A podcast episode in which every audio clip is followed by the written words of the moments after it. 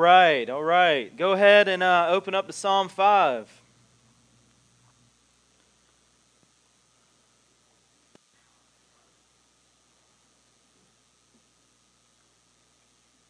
Psalm 5. This morning, uh, we are going to be looking at Psalm 5, working through Psalm 5, and the title is Total Abandon. I come across a quote from John Wesley. He says this He says, Give me 100 men. I care not whether they be clergy or laity, who fear nothing but sin and desire nothing but God, and I will shake this world for Christ. We live in a culture that is plagued by the idea of do more and try harder. We work hard, we want to be seen, or we work hard, you know, to try to merit some type of reward. And the sad part is, is I'm not even talking about the culture outside of the church. I'm mainly talking about the culture inside the church, where we have twisted the gospel, we've distorted the gospel to where it is more about our work and our performance than it is about Jesus if I just work harder, God will love me more. If I just do more, God will be pleased. If I just whatever. And because of that, what, what we've seen is, is Christians have simply just lost sight of what it means to live under grace. We don't understand grace anymore. We don't, we don't live under grace. We're not captured by grace. However, if we surrender to, to Christ and his, his sovereign plan, we will find peace. The peace to live and, and the peace to exist for Him and for His glory. And the result of that is joy. We find joy when we submit to someone else. Now, if that's not the complete antagonist of everything our culture says, then I don't know what is. Because everything we're taught by the world, and, and unfortunately, a lot that we're taught in the church says opposite. We'll find joy when we do the things that make us happy. But that's not how joy works. That's not how the Christian life works. We are to live for God's glory alone. And in living for God's glory, then we find joy. Psalm 5 is actually this wonderful picture of David's posture of living this way.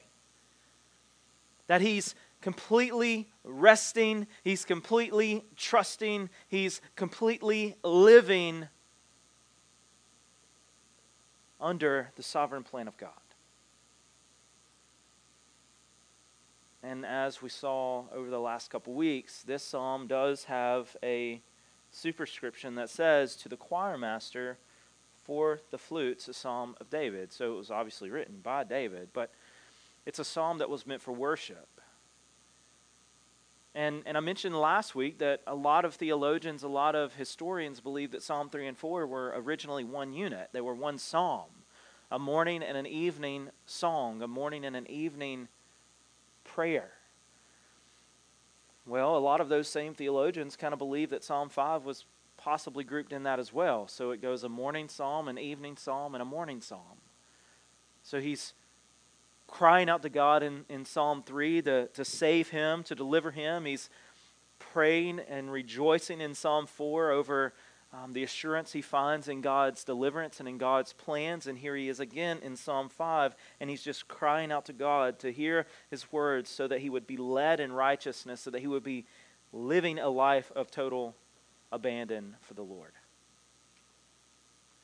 And here's the main idea of where we will be as we work through Psalm 5 today.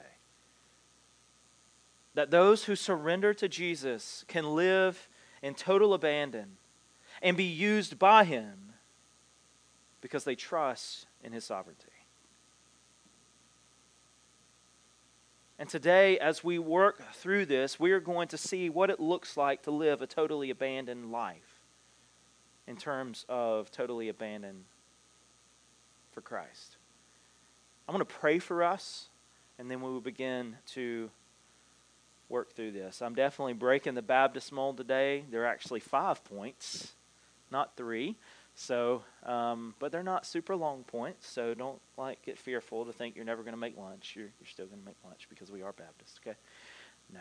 But let's pray together and we will begin to um, dive into Psalm 5 together.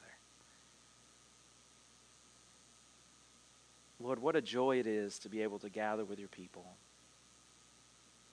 and to open your word together. God, when everything in our culture is telling us to, to live the opposite side of grace, God, let us remember, let us relearn what grace is. So that we would be free to live for you. Understanding the work of Jesus and how it accomplishes everything that we can't. And let that fuel a life lived on mission to declare the glory of God every moment of every day to every people in all places. So we ask that you would bless the reading of your word today. That for the Christian it will be uplifting and challenging simultaneously, that we would be revived in our daily Christian walk.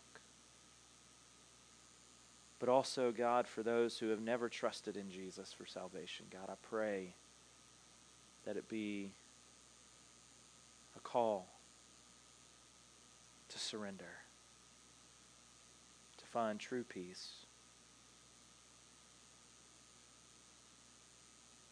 in you. We come, Father, trusting that you have led us here. We come understanding that this is your word. And we come believing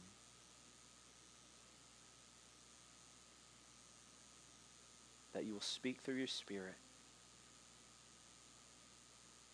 a message a truth that we all need to hear. And we ask prayerfully, God, that you will allow our hearts to be ready and willing to hear the gracious truths of your word. So that we would be collectively as a people ready to live lives in total abandonment for you for the glory of your name and for the good of us as your people. In Jesus' great name we pray. Amen.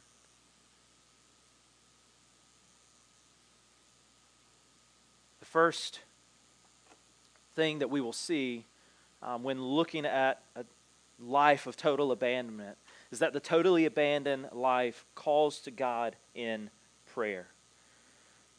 Verse 1 and 2 says, Give ears to my words, O Lord. Consider my groaning. Give attention to the sound of my cry, my King and my God. For to you do I pray.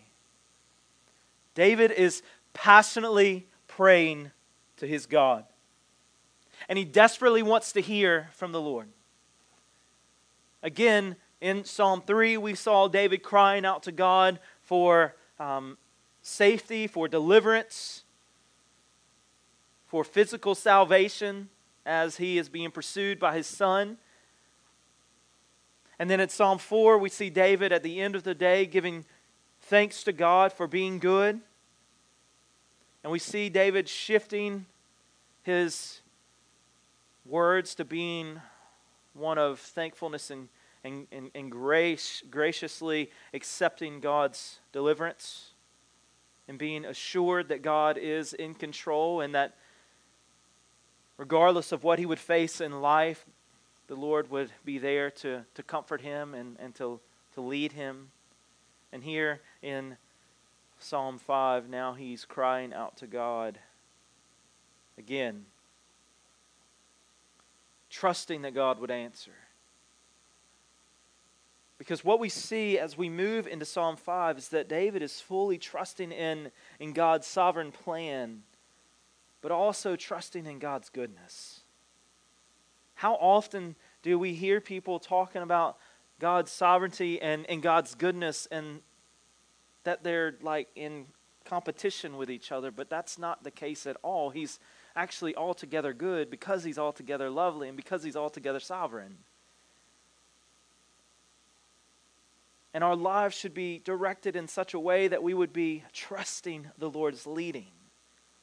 He has, in fact, promised in Romans 8 that He is working all things together for good for those who love Him and for those who are called according to His purpose. There, there is no doubt in there that God is not for us.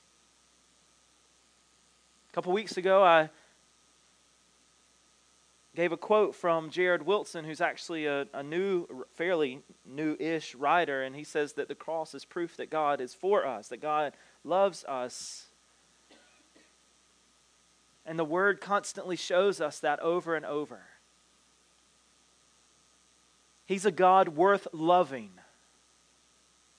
He's a God worthy of our love and our devotion. Why? Because he proves himself time and time and time again. And that's the posture David's taking.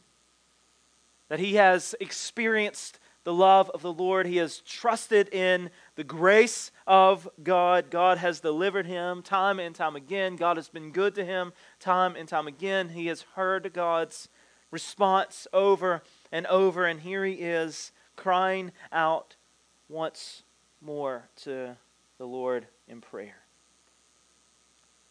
And what this does is it shows us, as he's fervently praying to the Lord, that he is trusting in God. And it gives him hope.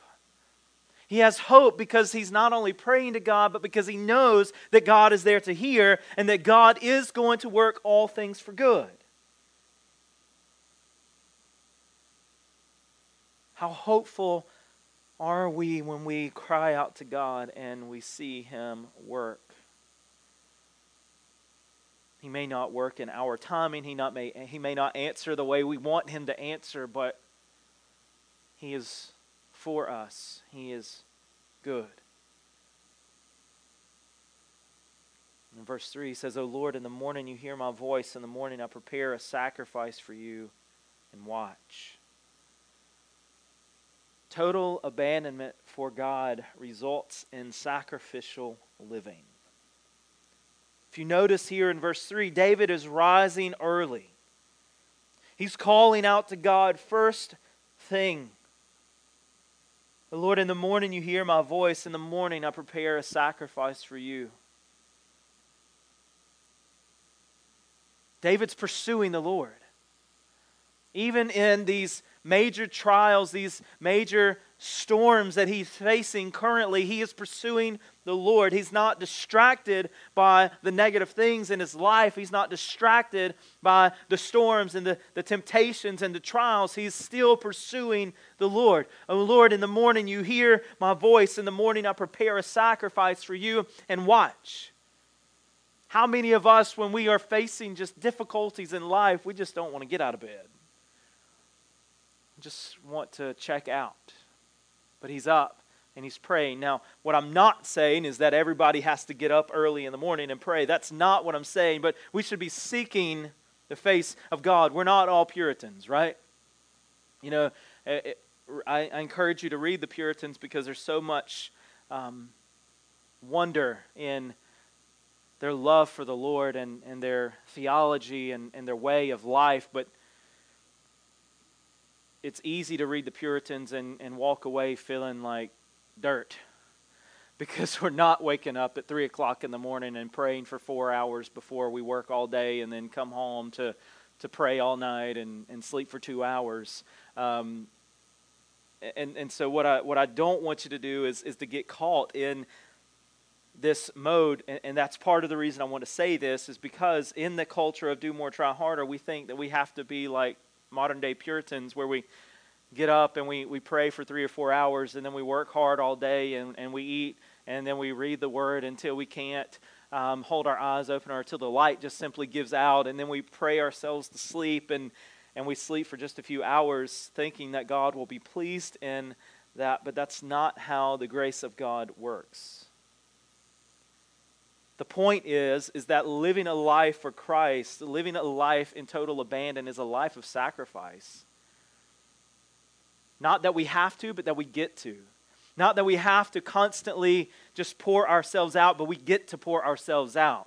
And there's a drastic difference there. And the difference is, is if I feel like I have to do something, then it becomes burdensome. And if I feel and if I am not attaining the goals that I set out to achieve for God, then God's not going to be happy and my life is just going to feel like it's imploding around me. But that's not what it means to understand grace what it means that God is gracious and, and to live a life of total abandon under the grace of God is understanding that even when I fail, God is still good and He still cares greatly for me. Because, in case you have forgotten, which is something I have to remind myself of often, my salvation is not dependent on what I do. God's pleased, God being pleased with me has nothing to do with how I live my life. It has everything to do with the work of Christ and my surrendering to Him. Again, God is altogether pleased with us because He's altogether pleased with Jesus. That's what it means to live a total abandoned life. Sacrifice means we're pursuing the Lord even when it's not easy. And that's kind of the point. Not that we imitate David and, you know, I mean, if obviously we should be seeking the Lord in prayer constantly. we, we said that last week to pray without ceasing. Everything in our life should be bathed in prayer. Um, God wants to hear our prayers. But more of the point today is that even when it's difficult, we, we surrender to Him. This could be anything in life, not just prayer. It could be reading the Word, it could be living in evangelism, preparing to share the gospel. Not everybody has a personality where it's easy to walk up and just start sharing the gospel with others um, sometimes it's easy just to lock ourselves in a room and study than it is to live on mission. But being totally abandoned for the Lord means to be sacrificing for Him. And the flip side of that is this that living with the certainty of God's grace and salvation frees the Christian to pour out his or her life for the glory of God. So, by understanding grace, we are actually freed to live more for Him. Again, it's the weird relationship between understanding that we don't have to, but we get to. We're not set apart by God to be pawns. We're set apart by God to enjoy Him. And the, that we enjoy Him by living for Him. And that's the beautiful relationship of the gospel that Christ gives himself for us so that we can live for him, for his glory by his grace. That's the beauty of Ephesians 2. To know that I'm not in charge of saving myself means that I can actually be saved. Because if I have to save myself, then I have no hope. I can live the most perfect life ever. Just this morning, uh, was scrolling through Facebook and I saw this little clip of Mother Teresa standing before this panel crying out for help as she's feeding um, orphans who have no food. And it's a good reminder because a lot of times we look at stuff like that and say, that's what it means to live for the Lord. And yes, that is a result of what it means to live for the Lord. But if you're not Mother Teresa and if you're not doing all that she did, that doesn't mean God is not pleased. And it doesn't mean that you failed. The greatest thing that you can do is to trust God over all things.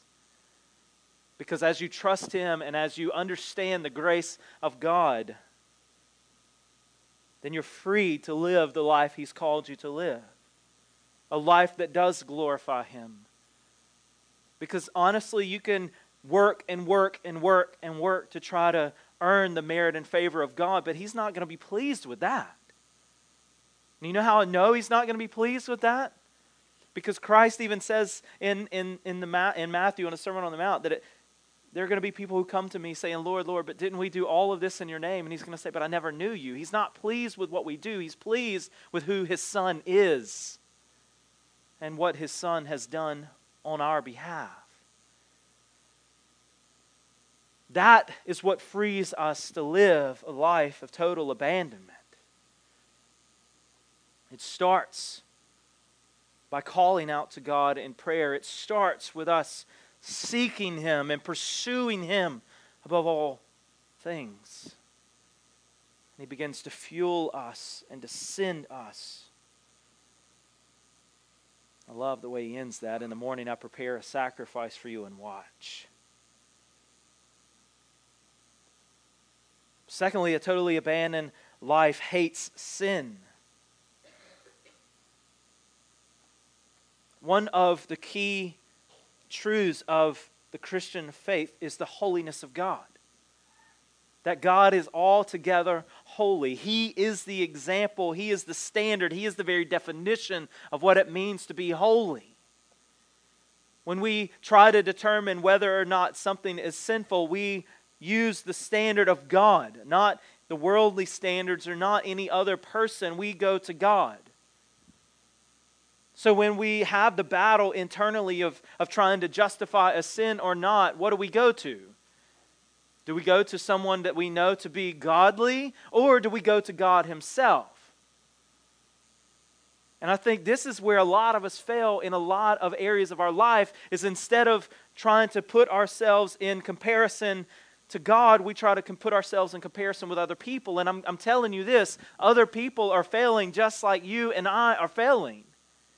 If we want the true standard of holiness, we go to God. That's why in Isaiah 6 we see holy, holy, holy. And in Revelation we see holy, holy, holy. No other attribute of God is repeated three times in that manner. And that is for a reason. In Romans 3, when Paul says, For all have sinned and fallen short of the glory of God, he's referring to the holiness of God because we cannot live to that standard. And so we must understand the holiness of God, which helps us to understand the greatness and the majesty of God. Verse 4, he says, For you are not a God who delights in wickedness. Evil may not dwell with you because God is holy, he cannot delight in evil. He hates sin because sin goes against everything that he is. Not only does he hate it, but he can't look at it. He can't even gaze upon sin. And maybe you're sitting there and be like, yeah, well, that's kind of odd. Well, how can God even? It's because of Christ. In 2 Corinthians 5, it says, For he who knew no sin became sin on our behalf that we might become the righteousness of God in him. That means Christ took our sin and he gave us his righteousness so God could look at his people. It's this beautiful picture of what Christ has done for his people.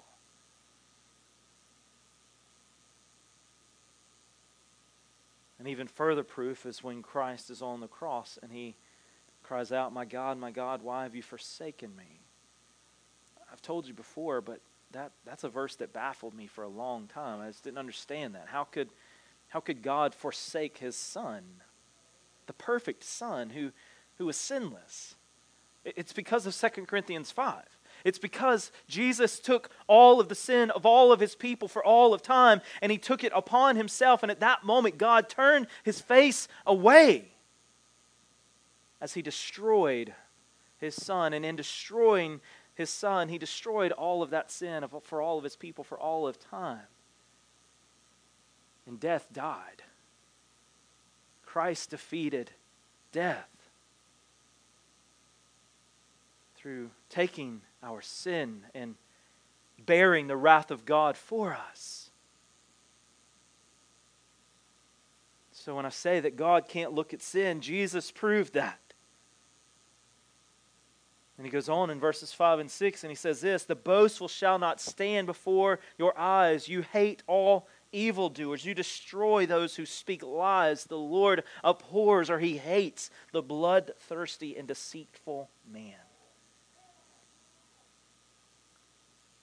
Because God is holy, sinners cannot stand in his presence. They have no ground to stand upon. God is holy, God is righteous, God is just. And in fact, God rejects those who reject him because they're plagued with sin. Again, this is why we can't come to Christ. We can't come to Christ to save ourselves. We come to Christ to be saved because we can't cleanse ourselves of our unrighteousness. Only God can do that through Jesus. We're stained with sin. It doesn't matter how much good work we try to use to cover that stain up, it just doesn't go away. Not until it is washed by Jesus, till it is covered by His work, His And the truth is for every one of us that we will all face judgment based on God's holiness, based on Him, and how we stand in comparison to Him. And that's why we desperately need Jesus. Because when we take ourselves as marred by sin as we are, regardless of how much pseudo righteousness we try to cover it with, and we stand before God, He still sees the stain. Unless we've trusted in Christ. And then He sees righteousness. So we can't work our way to God. We must trust in Jesus. God hates sin. And, and the totally abandoned life of a Christian is one that strives for holiness because of a deep conviction of sin and an awareness of God's saving grace. So here's the question, or a series of questions Do you hate sin? Does sin break your when we sin, are we grieving that sin? Or do we justify it? Do we just brush it off as not as severe as the sin of another?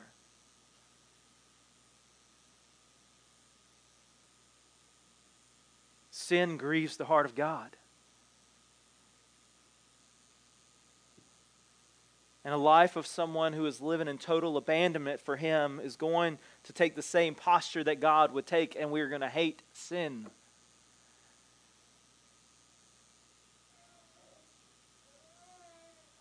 So when you are doing things that you know are not meeting God's standard, if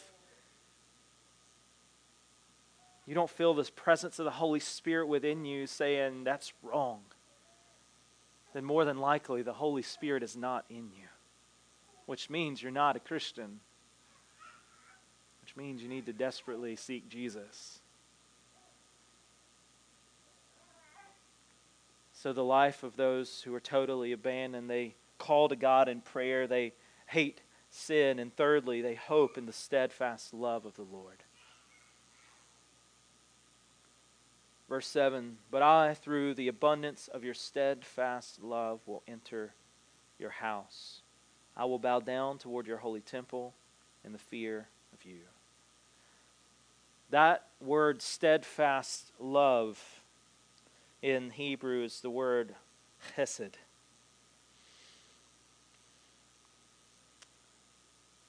I remember when I was at Brewton Parker, my Old Testament professor would just spend class after class after class talking about that one Hebrew word. And the more I mature in my faith, the more I understand why he did that. Because the steadfast love of the Lord is exactly what Sally Lloyd Jones uses to make this Jesus Storybook Bible so powerful. That God never stops pursuing us, He never fails. The love of God is unending. There's simply not a point where the love of God diminishes. And that's where David's hope is. That's, that's why in Psalm 5 he's crying out the way he is, because his hope was in the steadfast love of the Lord. He's, he's crying out to God. He's seeking the face of God. He knows that God hates sin, and so he's, he's calling out the sin of those who are after him, and even the sin in himself. He finds himself in verse 7. He says, But I, through the abundance of your steadfast love, will enter your house. Not because he is crying out to God, not because he was a good king, not because he did a lot of good things, not because he was even a man after God's own heart, but because of the abundance of the steadfast love of the Lord, he enters his house. It's solely based on the work of God.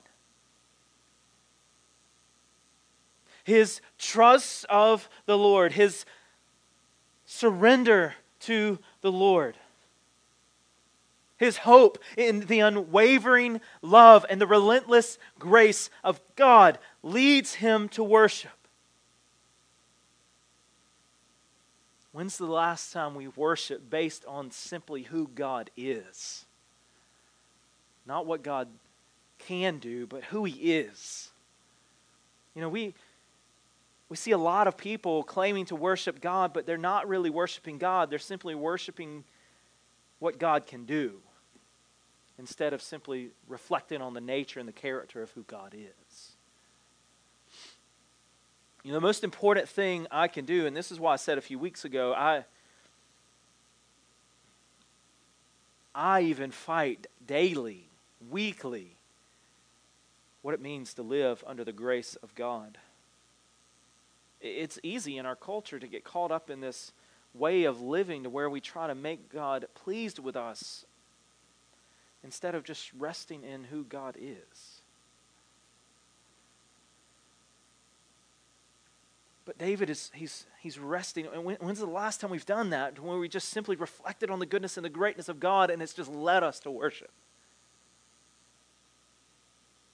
We get so convoluted in the way we think.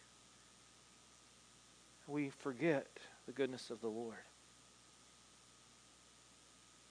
And the truth is this that the one who fully surrenders his life to Jesus and he trusts him completely in his steadfast love will live in total abandonment.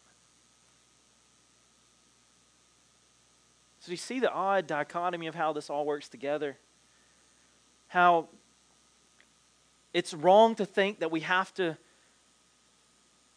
do all of these things so God would be pleased. But yet, a life of total abandonment to the Lord is a life that's lived, poured out exhaustively for Him. It's just, it all hinges on our understanding of who Jesus is and what Jesus has done. Because if we try to do all of these things to, so that Jesus would be pleased with us or so that Jesus would save us, then we are failing and we're missing the point. You're not going to find joy in that. But if we understand that Jesus is God's Son and that He has given His life as a ransom for you and me to defeat the penalty of sin and death, to take the penalty of sin and death upon Himself so that we could be freed, then we get to live for Him out of gratitude and out of joy. And we find happiness in that. We worship in that.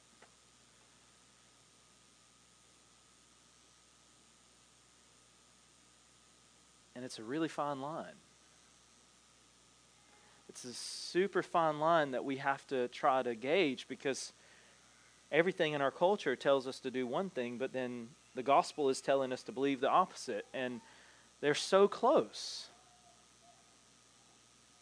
So close.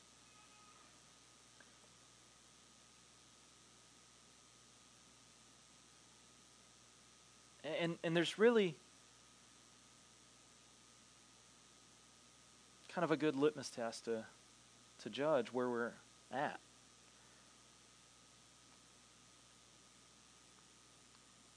If the Christian walk has left you with no joy, if you are not enjoying worship, if you don't want to be in worship, if you don't want to be in fellowship with God's people, if you don't want to read your Bible, if you don't want to do mission work, if you don't want to see the gospel of Jesus proclaimed, if it just becomes more of a chore, you're doing it wrong. I can tell you that because I've done it wrong for a long time. It's so easy to misread and misunderstand and just forget grace.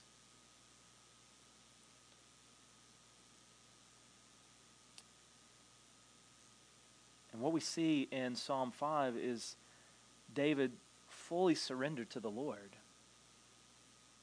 He knows that he could lose his life, and he's okay with that. Because he knows that God is bigger, God is greater. He knows that he may never get his throne back, and he's okay with that because he trusts in the ruling of God over his own throne.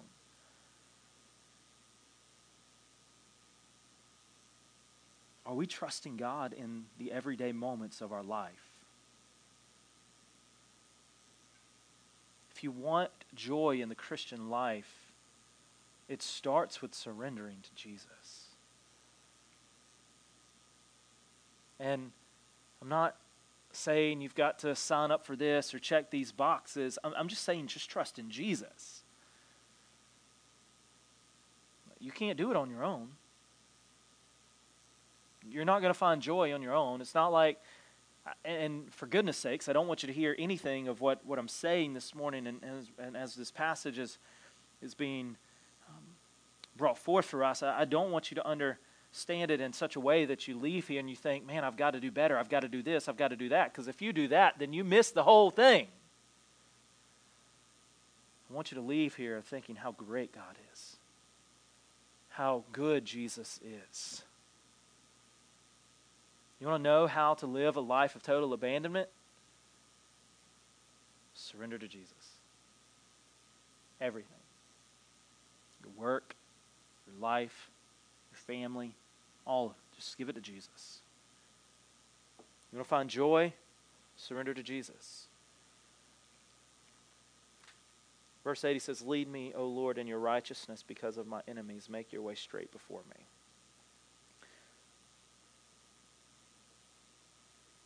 The result of hoping in the steadfast love of the Lord is that we willingly submit to God's leading.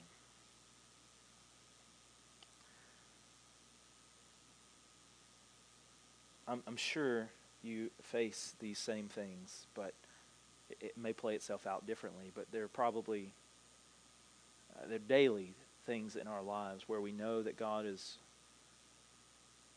calling us to do something, and we justify why we can't. Or why we don't want to. We, oh, I, I'm not good with people, or I, I don't have enough energy. I didn't sleep good last night, or I can't, I can't do that because I don't, I don't have the money to be able to do that, or I can't do that because I don't have that gifting. Um,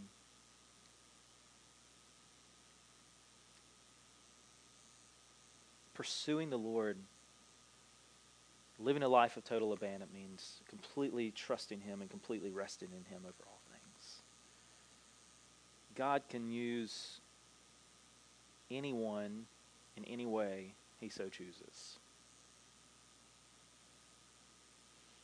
I read a book this past week um, that I really would like to get in all of your hands. It's a super simple book, super simple read.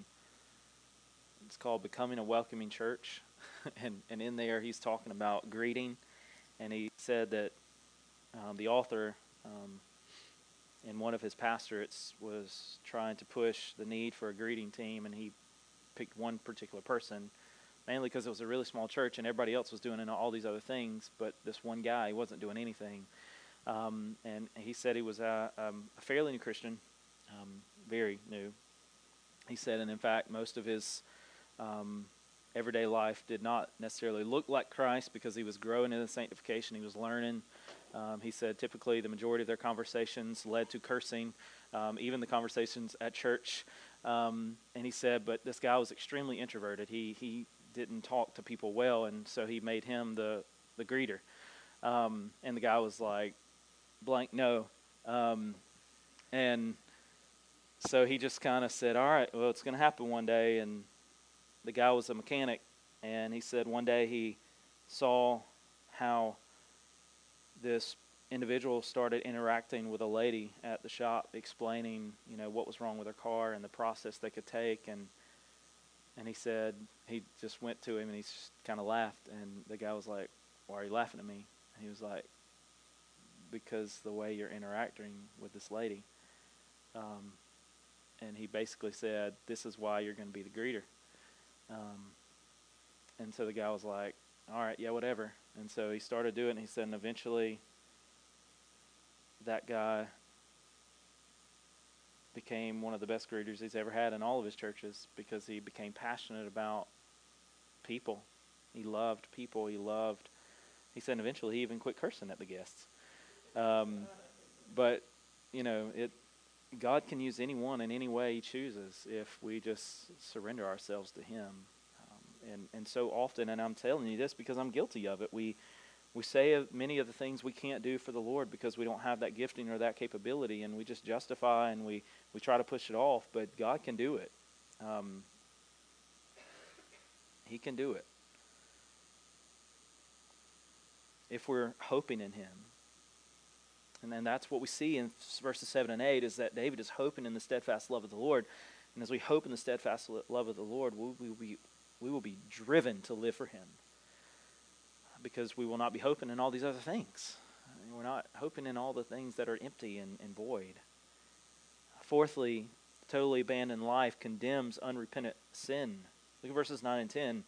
But there is no truth in their mouth. Their inmost self is destruction. Their throat is an open grave. They flatter with their tongue. Make them bear the guilt, O God. Let them fall by their own counsels because of the abundance of their transgressions. Cast them out, for they have rebelled against you. David sees unrepentant sin and he begins to call out that sin and he's calling for God's justice. One of the difficult roles of a healthy church is calling brothers and sisters to repentance. Um, because our culture disagrees with us calling each other to repentance. How many times have we ah, don't judge lest you be judged? And they misquote scripture and whatever. Um, but this is, this is why it's so important to have a healthy understanding of, of biblical church membership. Because we need each other desperately. We, we need to be able to call each other out. And again, the culture is going to disagree, but, but it's actually the most loving and the most gracious thing that we can do if we do it right, if we do it according to Scripture, and if we do it from the right place, a, a, a deep understanding and a deep longing for their soul to be resting in Jesus. And the truth is this is that we greatly need healthy accountability within biblical church membership to help guard our hearts from sin and sin's deception.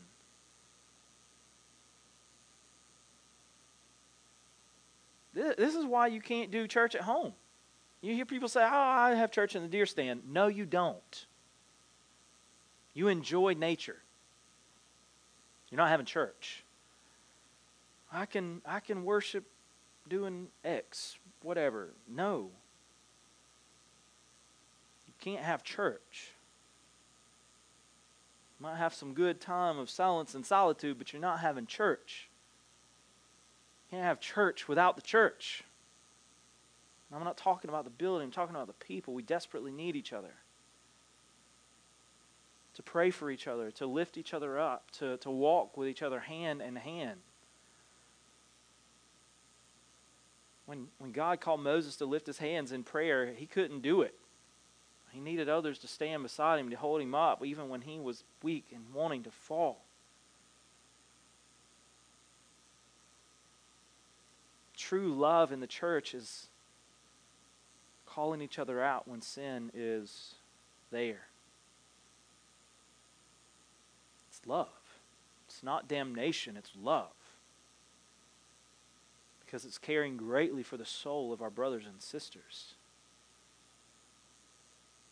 It's love because we're trying to help our brothers and sisters not face the wrath of God.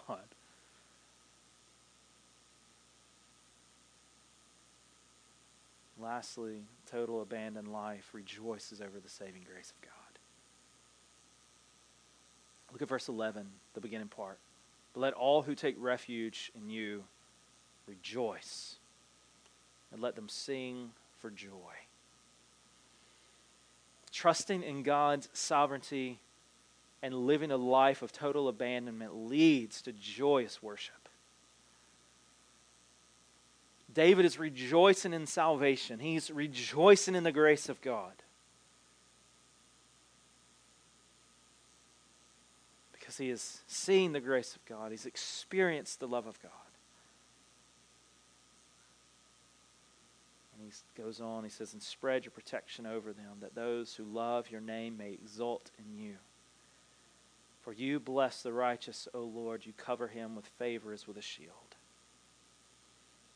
The steadfast love of the Lord extends to all who surrender their lives to Him for salvation.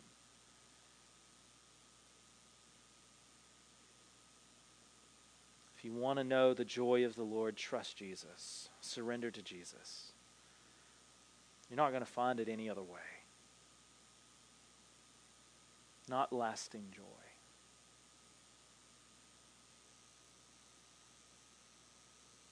Jesus is the only way.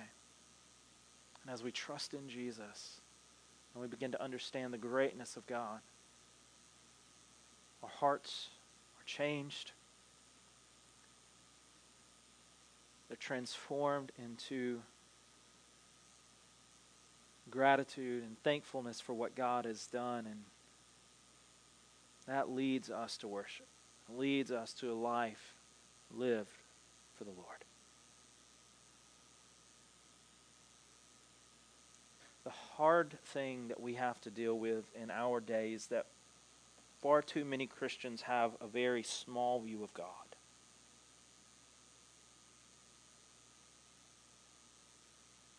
We diminish the greatness of God. We ignore the majesty of God. We don't even think much of the holiness of God. But the, the reality is, is that a greater understanding and a higher view of God leads us to a place of total abandonment. Why? Who wants to live for a God that's not that great? By understanding how majestic God is, we, we want to live for Him and we want to serve Him because we understand that when He says that all things are under Him or that He is over all things, then that's exactly what He means. We're not serving a, you know, a made up deity that only has this small area of dominion. We're serving the creator of all things. Creator of the universe, the one who allows you to even be here right now and breathing.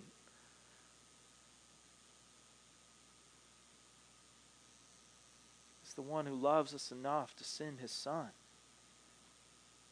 to take sin upon himself, to bear the wrath of the holiness of God.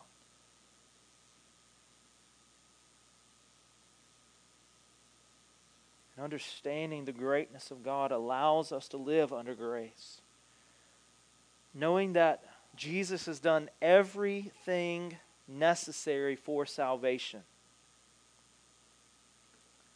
And when we understand that, we are free to live a life of just radical passion for the Lord and for His glory.